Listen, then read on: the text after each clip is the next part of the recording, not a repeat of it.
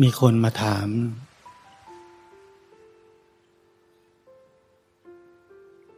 อยากจะออกมาใช้ชีวิตปฏิบัติธรรม แต่ก็กลัว กลัวเบื่อ เนี่ยความเบื่อมันน่ากลัวมาก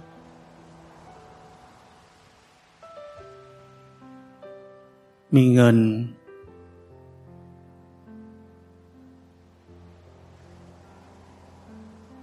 ใจอยากจะออกมาปฏิบัติธรรม พร้อม แต่มีความกลัว กลัวเบื่อ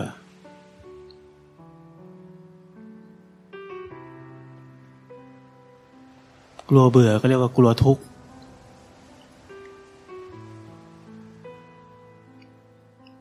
กลัวเงินไม่พอ เดี๋ยวป่วย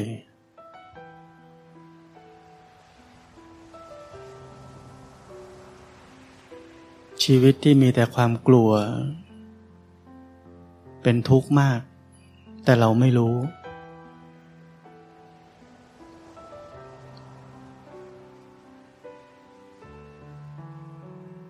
เขาก็มาขอกำลังใจ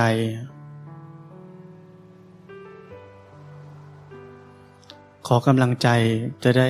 มีกำลังใจที่จะออกมาปฏิบัติธรรม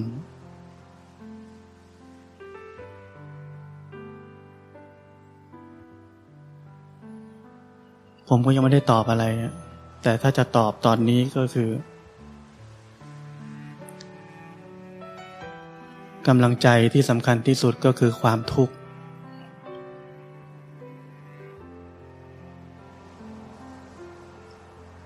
ถ้ายังมีความทุกข์ไม่พอ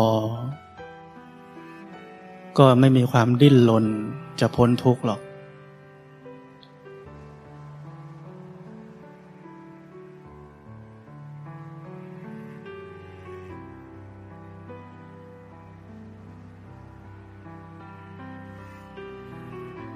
เพราะนั้นต่อให้พูดยังไง อธิบายยังไง ให้กำลังใจกันขนาดไหน มันก็ทำใจไม่ได้หรอก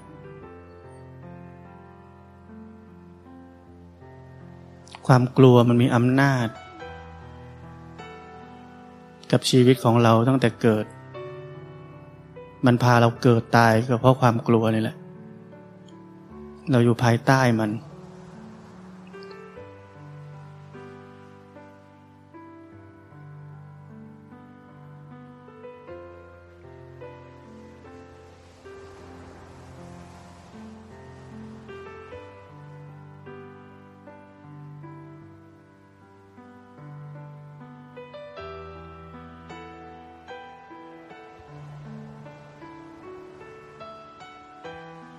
มันเหมือนเราทำธุรกิจเรามีเป้าหมาย เมื่อมีอุปสรรคเราต้อง ข้ามผ่านมันไปให้ได้ เราปฏิบัติธรรมเพื่อจะพ้นทุกข์ ต้องมีชีวิตที่เหมาะสม แต่มีอุปสรรคคือความกลัว ต้องข้ามผ่านมันไปให้ได้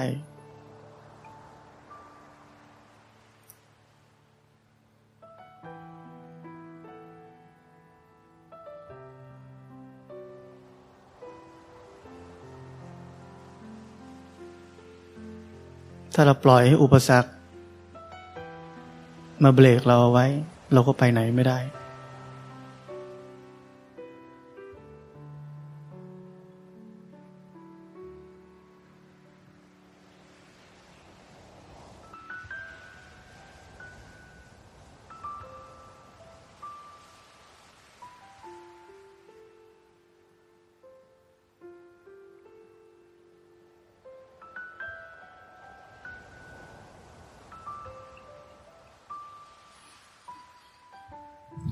เหมือนแม่ชีที่บวช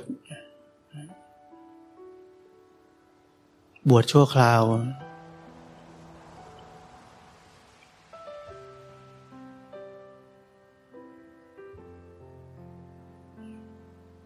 เรามีเงื่อนไขในชีวิตด้านอื่นทางโลก เบรกเราเอาไว้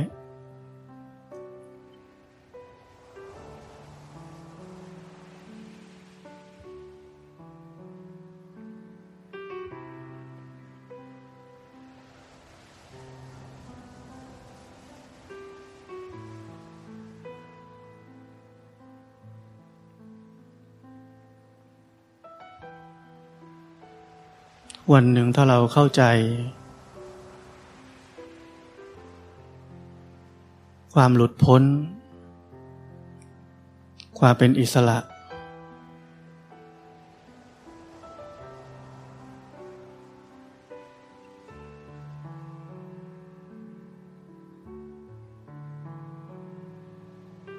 เราจะเข้าใจว่าโลกนี้ไม่มีความหมายอะไรเลย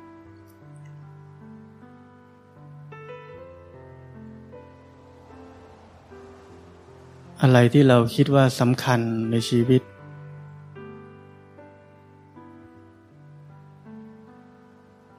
ไม่มีคุณค่าอะไรเลย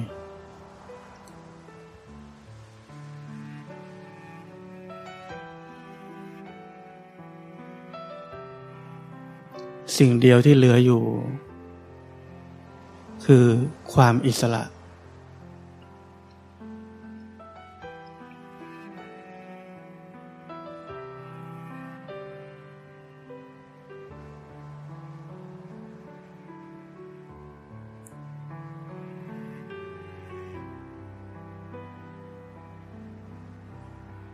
คำพูดมันฟังแล้วก็ตื้นตื้น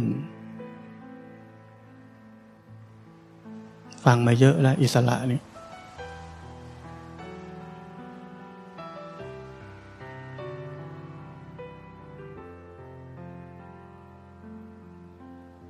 มันรอวันที่เราได้สัมผัสเอง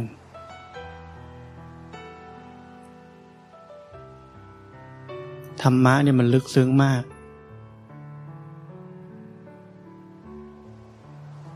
เราแต่ละคนปฏิบัติธรรม ก็น่าจะมีสภาวะอะไรเกิดขึ้นกับชีวิตเราบ้าง เราจะสังเกตได้ว่า พอเอามาเล่ามาพูดเนี่ย มันจืดจืดมันไม่ลึกซึ้งเหมือนที่เราได้พบได้เห็น ธรรมะมันเป็นแบบนั้นพอเอามาพูดเป็นคำพูดเนี่ยมันก็งั้นงั้น ฟังแล้วก็ผ่านๆเฉยๆเพราะมันอธิบายไม่ได้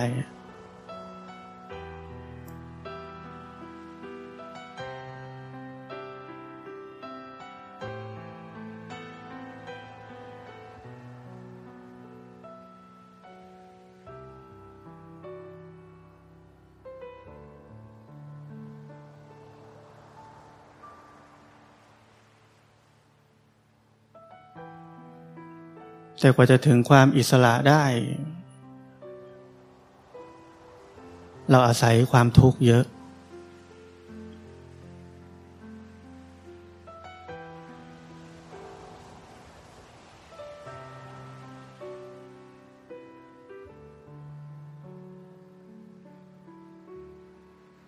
ผมเคยพูดถึงสภาวะที่ทุกข์แบบหลังชนฝา ไม่มีทางออก ไม่มีทางหนี จนปัญญา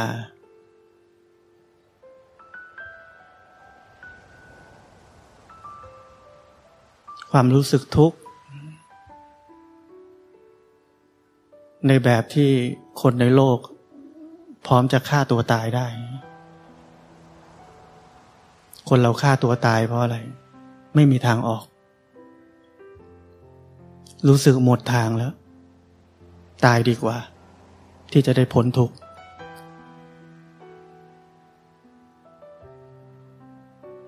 นักปฏิบัติธรรมเรา ไม่ได้ฆ่าตัวตาย เราอดทน ที่จะเห็นว่าตอนนี้เป็นแบบนี้ เราอดทนที่จะเห็นเฉยๆ ไม่แก้ไข ไม่จัดการ ไม่แทรกแซงอะไรทั้งนั้น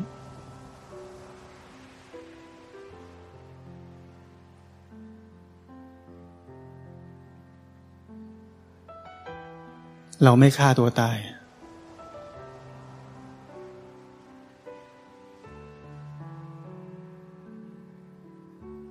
แล้วทางออกจะเกิดขึ้น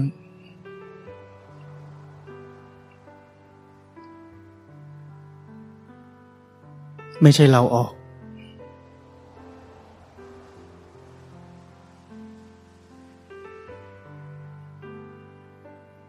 จิตนี้ จะหาทางออกจากความทุกข์ด้วยตัวมันเอง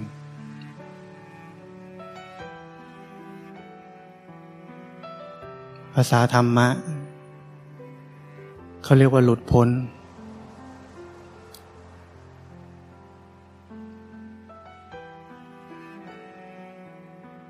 จิตนี้จะหลุดพ้นด้วยตัวมันเอง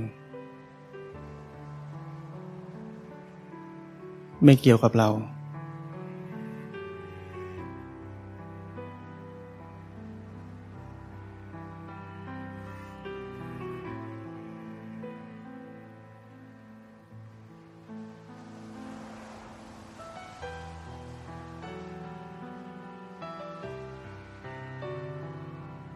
เราจะเข้าใจ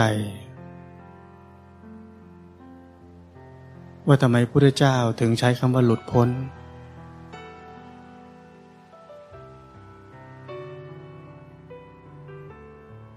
ทำไม ถึงใช้คำว่าอิสระ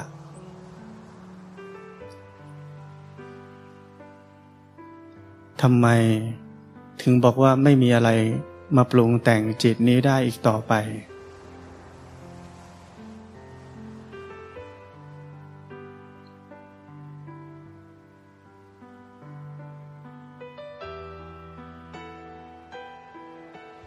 เราจะเห็นว่ามันเป็นแบบนั้น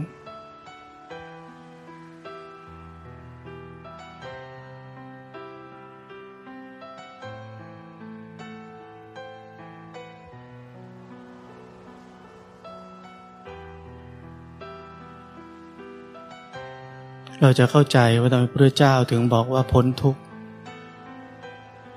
ไม่ใช่ได้ความสุข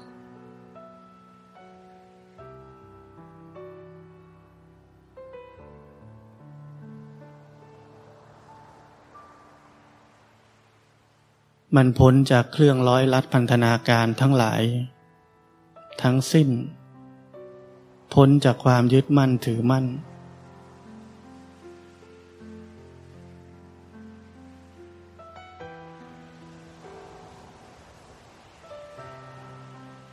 หลุดพ้นจากทุกสิ่งทุกอย่าง ท่านจึงเรียกว่าพ้นทุกข์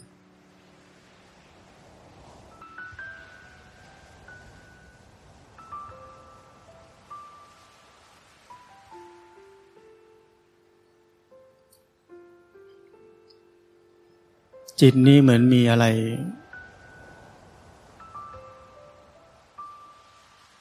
เกาะติดอยู่ตลอดเวลา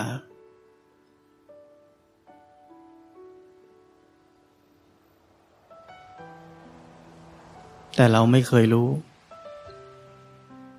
เรารู้ไม่ได้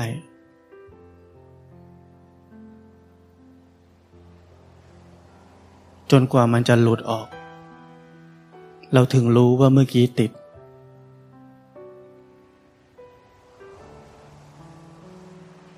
เพราะมันติดอยู่อย่างแนบเนียน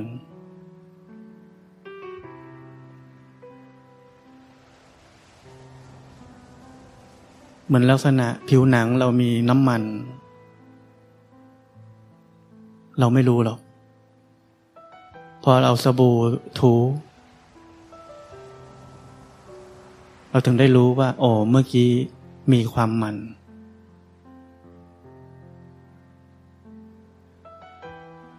มันมีความแตกต่าง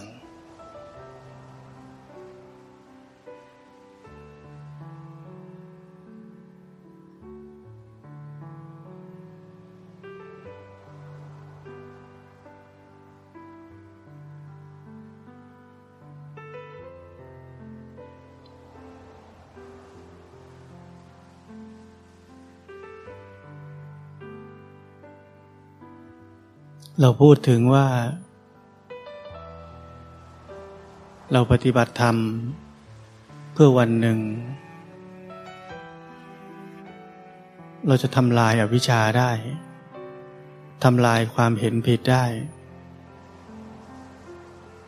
อันนี้เป็นภาษา จริง ๆ ไม่ได้ทำลายอะไรเลย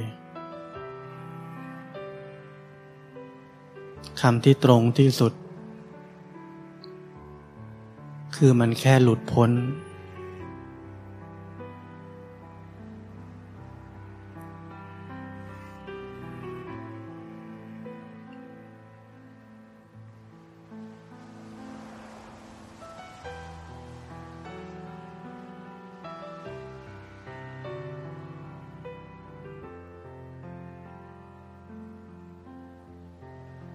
จิตใจ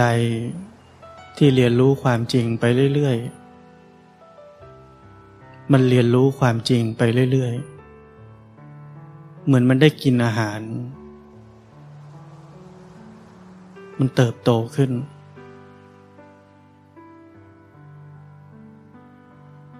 มันกว้างขวางขึ้น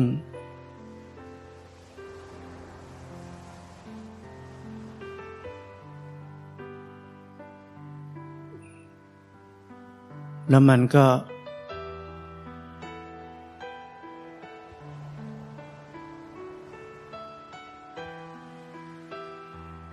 สลัดตัวมันออกมาจาก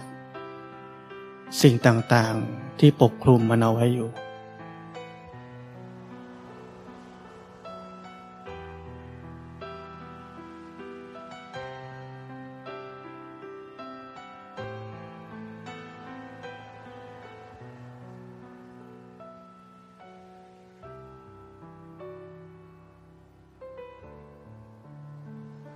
มันเป็นเหมือนการเติบโตของจิตวิญญาณ จนมันแหวกสิ่งต่างๆที่ปกคลุมมันเอาไว้ ออกไปสู่ความอิสระแค่นั้น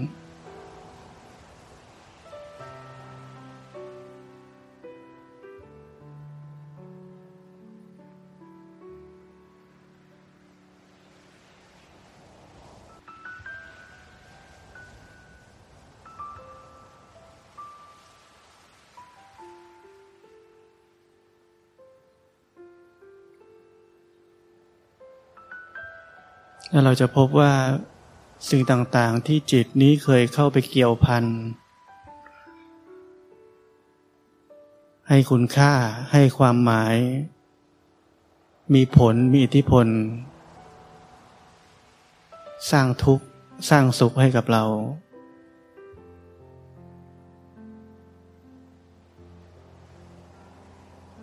กลับกลายเป็น ไม่มีความหมายอะไรเลย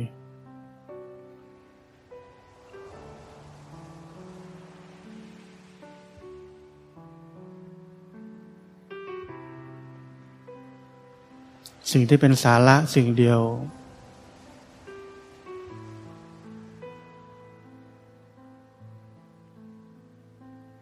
คือลักษณะของจิตที่เป็นอิสระ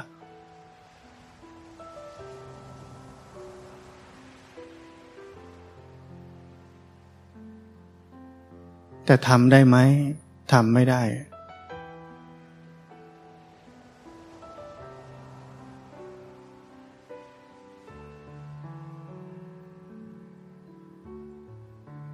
เพราะมันทำเอง เราปฏิบัติแทบตาย เราใช้คำว่าเราปฏิบัติแทบตาย แต่คนหลุดพ้นกับไม่ใช่เราเป็นจิต ฟังแล้วมันตลก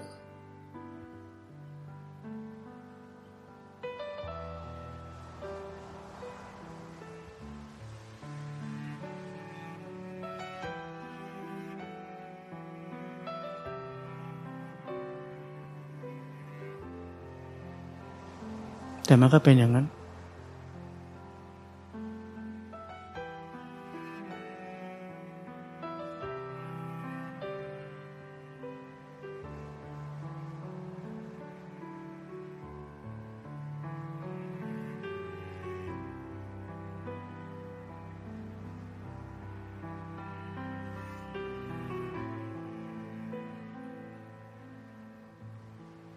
แต่แม้ว่ามันจะเป็นแบบนั้น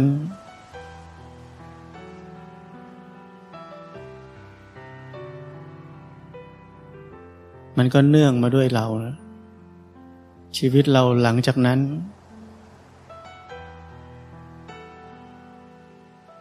ก็จะเป็นชีวิตที่อิสระ ไม่ใช่อิสระจะไปทำอะไรก็ได้ เป็นอิสระที่จะไม่ทำอะไร ตามความบีบคั้นอีกแล้วเพราะไม่มีอะไรบีบคั้นอีกแล้ว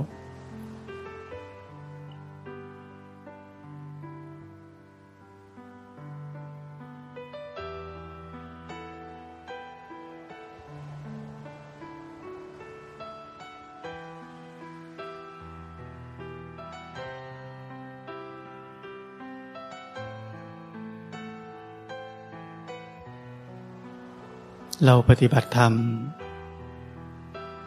ชีวิตการปฏิบัติธรรม มีแต่ทุกข์ เห็นแต่ทุกข์กายกับจิตนี้แสดงแต่ทุกข์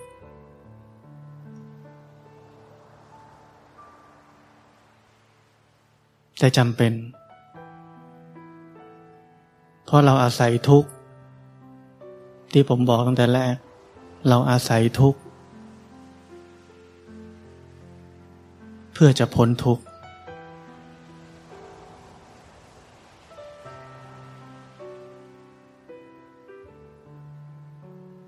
ชีวิตการปฏิบัติธรรมที่มีทุกข์ เป็นเหมือนรางวัล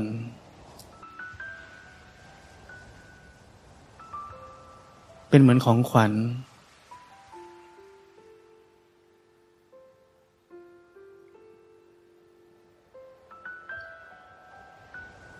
ถ้าไม่มีทุกข์จิตจะหลุดพ้นจากอะไร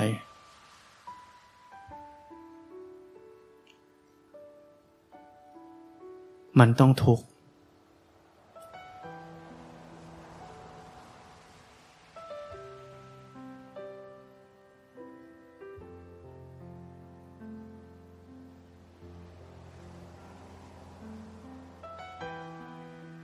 ถ้าเราปฏิบัติธรรม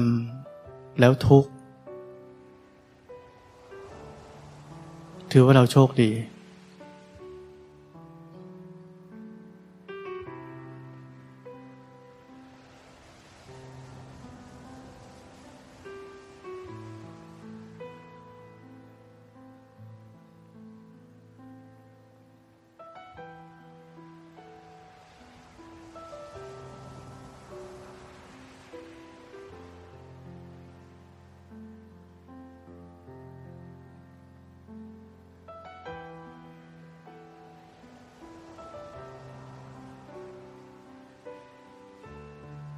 ไม่ใช่ต้องวิ่ง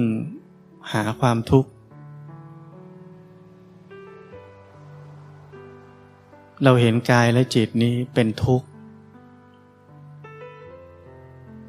เป็นทุกข์ยังไง มันแสดงความเปลี่ยนแปลง บีบคั้น ควบคุมบังคับบัญชาไม่ได้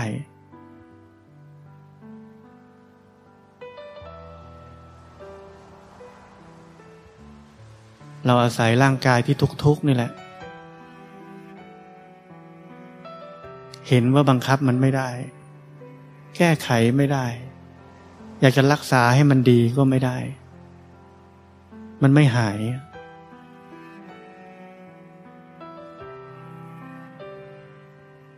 ทุกเข้าไป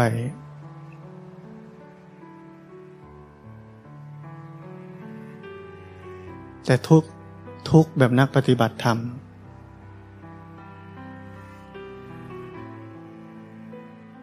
คือรู้จักปฏิบัติ ต่อทุกอย่างถูกต้อง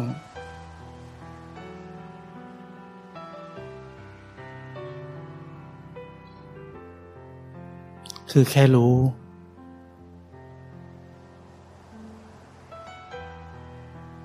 ไม่ใช่ไปฆ่าตัวตาย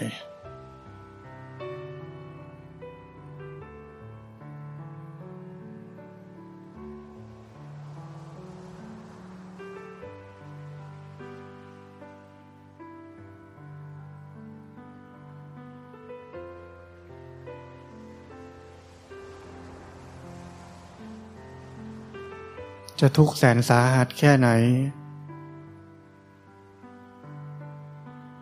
อดทน อดทนอยู่กับมันให้ได้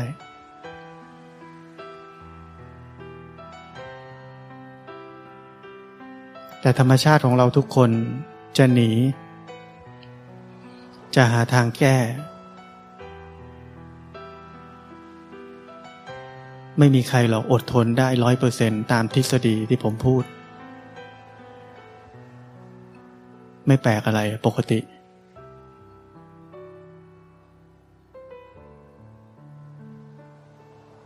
แต่จะถึงวันหนึ่ง จะถึงวันหนึ่งที่เราจะเหมือนหมาจนตรอก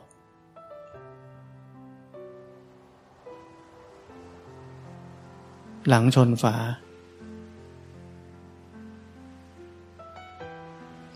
จนปัญญา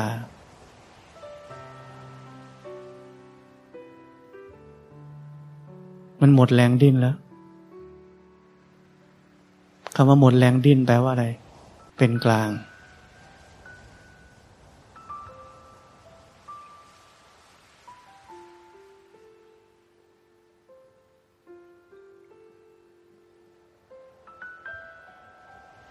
นั่นคือประตู สู่ความหลุดพ้น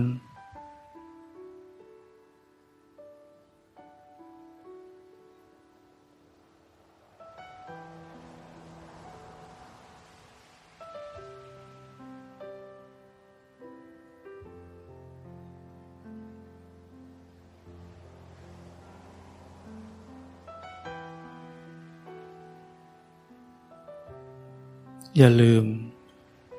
ว่าเราต้องผ่านอุโมงค์มืดนี้ไปก่อน เราจะพบแสงสว่างที่ปลายอุโมงค์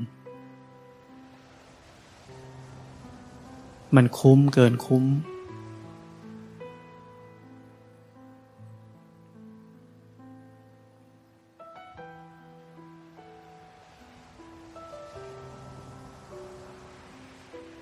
มันไม่ใช่ความสุข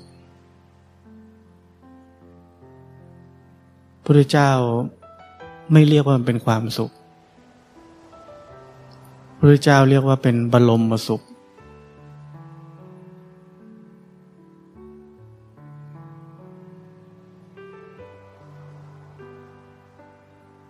เราพูดว่าปราศจากความบีบคั้น วันที่เรารู้จักสภาพจิตใจที่ปกติ เราก็ว้าวแล้ว โอ้จิตใจที่ไม่ดิ้นรนไม่บีบคั้นเป็นแบบนี้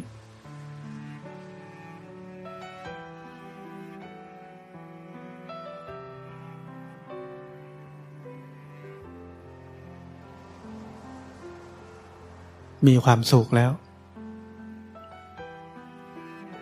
แต่มันยังไม่อิสระมันยังมีอาสวะกิเลส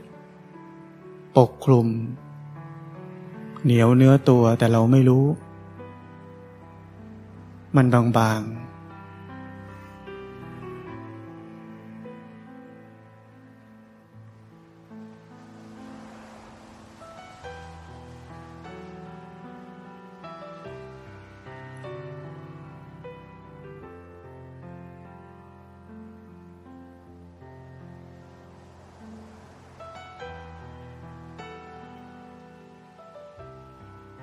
ราะนั้นบรมสุข จึงเป็นสิ่งที่อธิบายยาก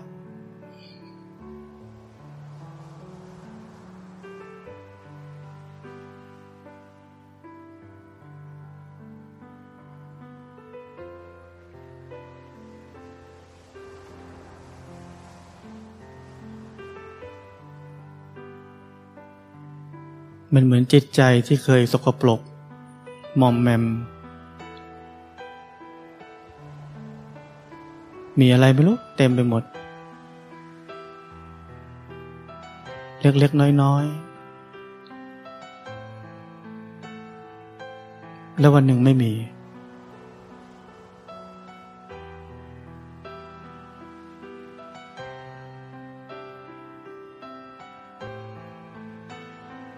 เราเคยไหมอยากได้ความสุขเล็กๆน้อยๆ อยากกินนี่ไปกินหน่อย อยากคุยกับคนนี้ไปคุยหน่อย เราคิดว่าชีวิตดีเนาะมีเพื่อนดี มีเงิน ไปหาอาหารดี ๆ ที่เราชอบกินได้ ไม่ใช่กิเลสนักหนานี่ นิดหน่อยธรรมชาติ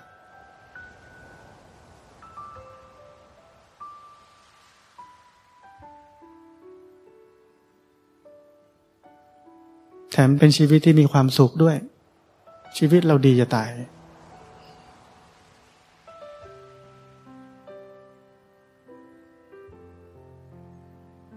แต่เมื่อความรู้สึกแบบนั้น มันหมดไป สิ่งที่เคยมีไม่มี สิ่งที่เคยมีคืออะไร ความบีบคั้น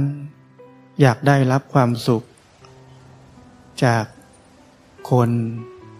จากสิ่งของ จากอาหาร เครื่องดื่มคำพูด อะไรต่างๆ นานา ความอยากได้ความสุขแบบนั้น ไม่มีแล้ว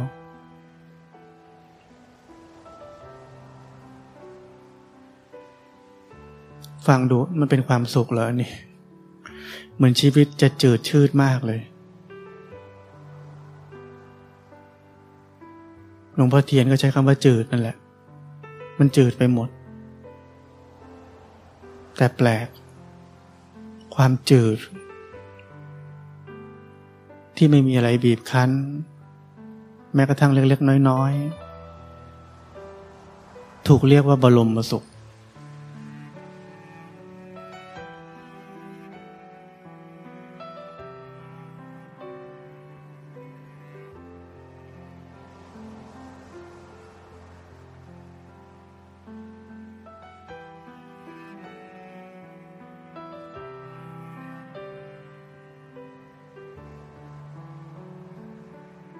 ถ้าจะให้อธิบาย ว่ามันเป็นบรมสุขได้ยังไง เพราะมันเป็นความอิสระ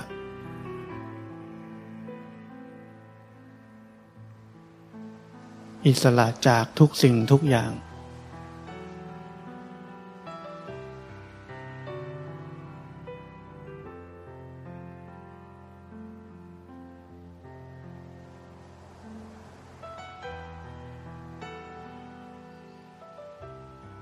เราฟังฟังแล้วก็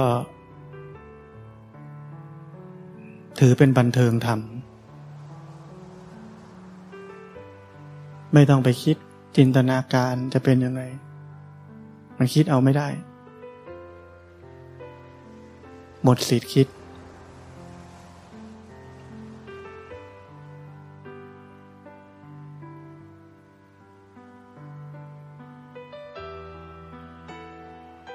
เล่าให้เป็นกำลังใจว่าความอิสระ หลุดพ้นแบบที่พระเจ้าบอกนั้นมันมีอยู่ มันรอวันที่เราจะไปค้นพบมัน มันรอวันที่เราจะได้รู้จักมัน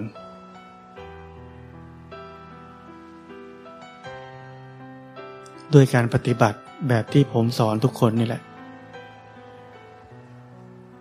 รู้อย่างที่มันเป็น เห็นตามความเป็นจริง อะไรก็ได้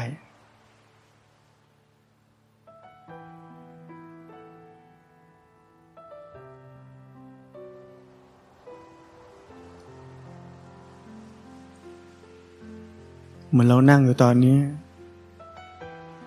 มีความคิดอะไรจะเอาอะไรไหม จะเอารู้ไหม ไม่เอาหลงไหม มีอะไรดีกว่าอะไรไหมสภาวะตอนนี้ไม่ดี จะแก้ไขไหม ถ้าการปฏิบัติของเราเพียงแค่รู้อย่างที่มันเป็น เห็นตามความเป็นจริง นั่นเรากำลังอยู่ในทางที่สั้นที่สุดแล้ว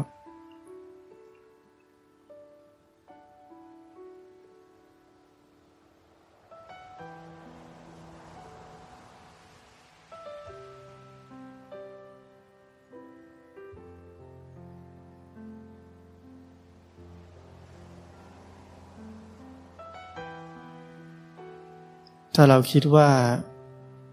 ต้องเป็นอย่างนี้จะดีกว่าอย่างนั้น นั่นคือเรา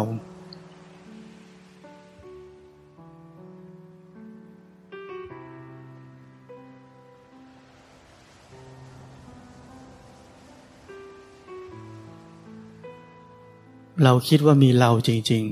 ๆ เราถึงเลือก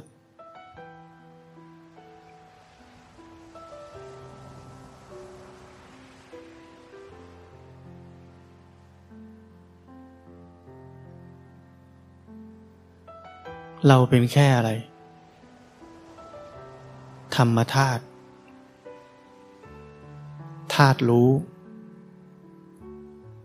ธาตุรู้ชื่อมันบอกไว้แล้วว่ามันแค่รู้ มันไม่เลือก มันหลงไปก็รู้ นี่ หน้าที่ของธาตุรู้คืออย่างนี้ มันหลงไปก็รู้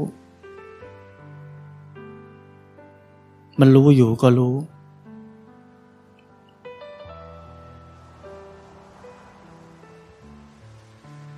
เท่ากัน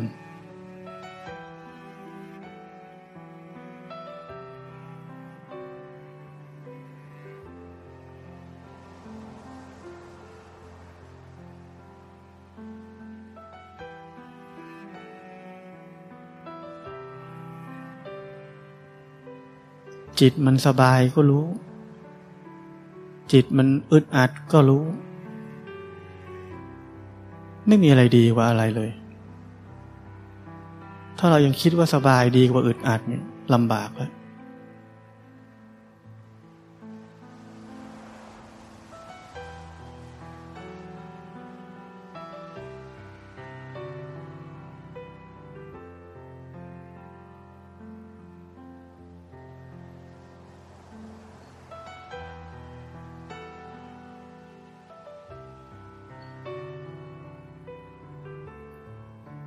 ราะนั้นการปฏิบัติธรรม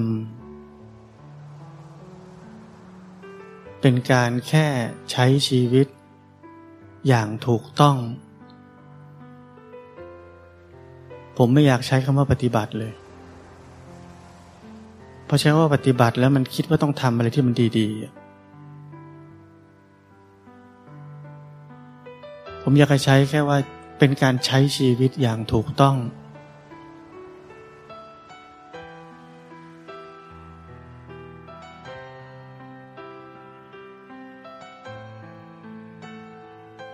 ถูกต้องเป็นยังไง คืออะไรกำลังเกิดขึ้นก็รู้อยู่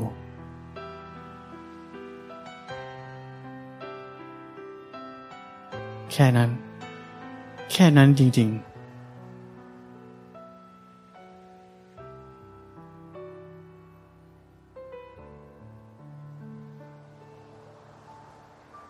ชีวิตการปฏิบัติธรรมของผมก็ไม่ได้ทำอะไรมากกว่านั้นเลย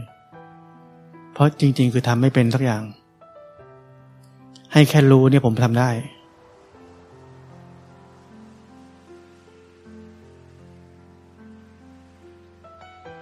ทำยากกว่านั้นทำไม่ได้ทำไม่เป็น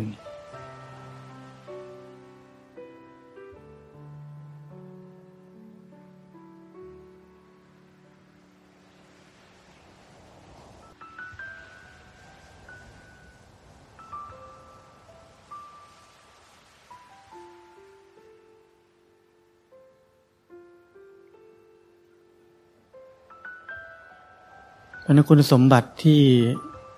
สำคัญ คือเราไม่ทำหน้าที่เกินจากรู้ แล้วก็อดทน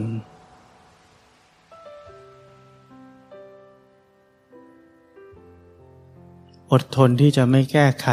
แทรกแซงจัดการ ตามความอยากของเรา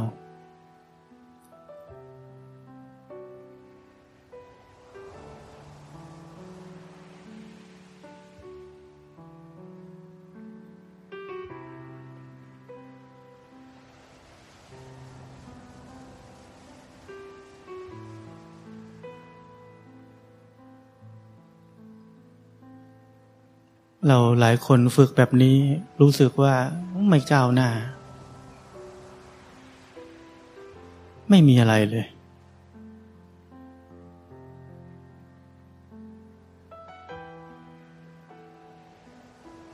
กี่ปีกี่ปีก็รู้สึกเหมือนเดิม ยังโกรธเหมือนเดิม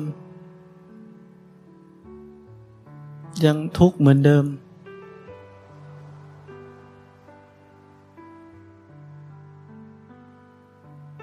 มันเหมือนเราเติบโตที่ผมบอก จิตใจเนี่ยมันจะเติบโต จิตวิญญาณนี่มันจะเติบโต จนมันแหวกสิ่งห่อหุ้มทั้งหลาย สลัดคืน ความยึดมั่นถือมั่นทั้งหลาย จนเป็นอิสระ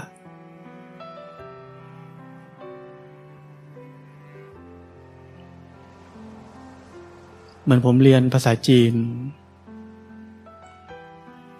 ครั้งแรกผมไปเรียน โอ้โห รู้สึกว่าพูดได้ ก้าวหน้ามากเลย ถัดไปเรียนอีกครั้งหนึ่ง ไปเรียนอีกปีหนึ่ง เรียนจนท้อรู้สึกไม่ก้าวหน้า มาเรียนทำไมวะ เสียเวลา อยากกลับบ้าน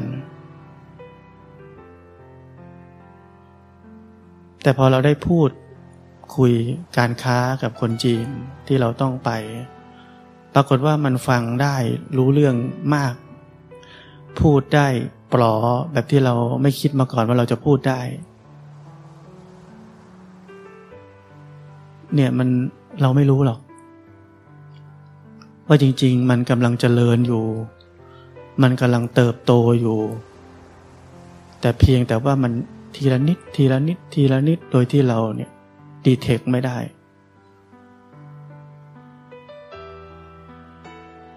จนถึงวันหนึ่ง เราต้องเนี่ยออกลบ ไปคุยกับคนจีนเราถึงรู้ว่าอ๋อนี่ก็ดีขึ้นเยอะเลย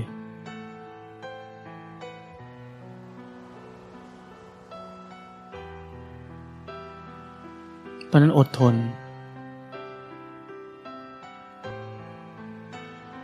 อดทนที่จะทำหน้าที่ง่าย ๆ แค่นี้แหละ อย่าเลิก อย่าเลิกการใช้ชีวิตอย่างถูกต้อง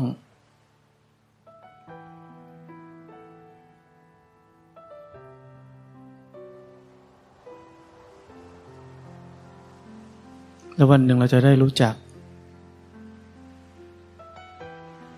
ความอิสระ ที่แท้จริง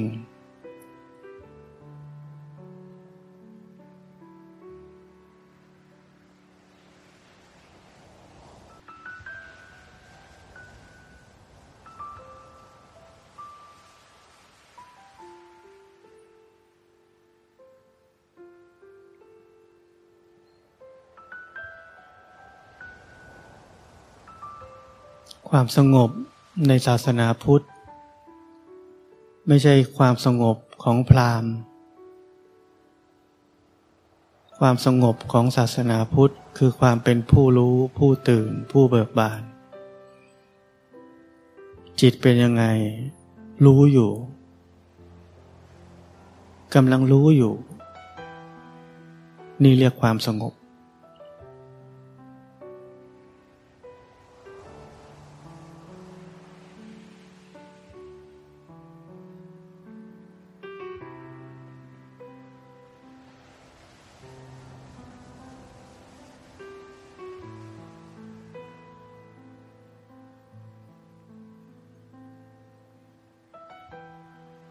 จิตหลงไปคิด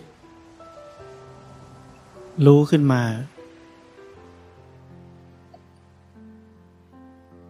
ไม่เข้าไปเป็นกับมัน นี่เรียกความสงบ จิตกลับมารู้สึกตัว รู้อยู่ ว่าความรู้สึกตัวเกิดขึ้นแล้ว นี่เรียกว่าความสงบ